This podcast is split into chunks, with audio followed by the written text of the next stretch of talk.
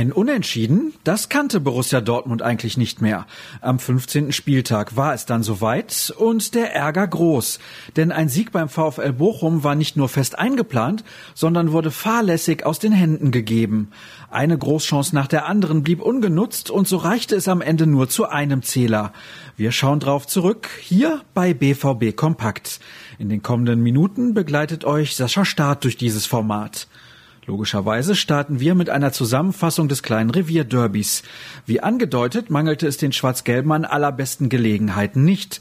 Sowohl Erling Haaland als auch Jude Bellingham konnten aber VfL-Torhüter Manuel Riemann nicht überwinden. Bitter, dass dann mit Gregor Kobel der eigene Keeper patzte.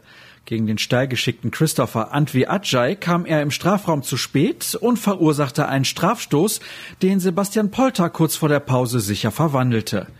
Nach dem Seitenwechsel änderte sich kaum etwas am Spielverlauf. Die Gäste drückten und kamen in der 54. Minute zum vermeintlichen Ausgleich. Angeblich hatte Bellingham bei einem Schuss von Marius Wolf aber Riemann die Sicht versperrt und stand dabei im Abseits.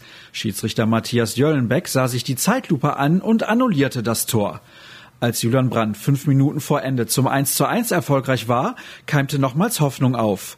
Doch es blieb schließlich bei einem eher glücklichen Remis für die Bochumer.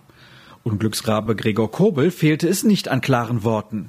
Es ist kein dankbares Spiel für mich, aber sowas gehört dazu.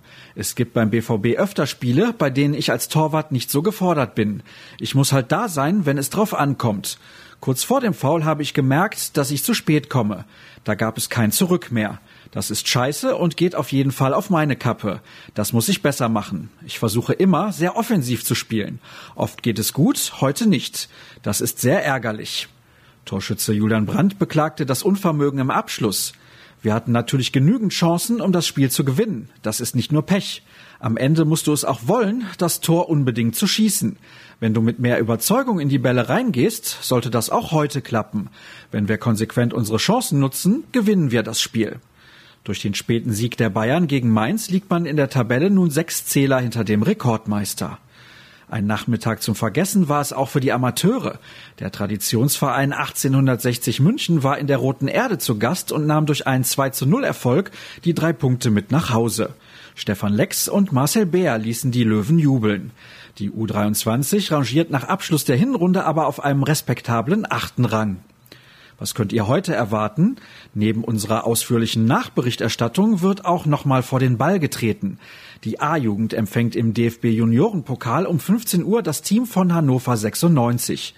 Die gestrige Begegnung der U17 gegen den SC Paderborn war abgesagt worden wie sich der Nachwuchs geschlagen hat, aber vor allem wie die Profis den Rückschlag von Bochum einordnen, das lest ihr auf ruhrnachrichten.de und sofern ihr Interesse an allen Artikeln habt, solltet ihr bei unserem Testabo zuschlagen. Für nur drei Euro seid ihr für drei Monate mit dabei.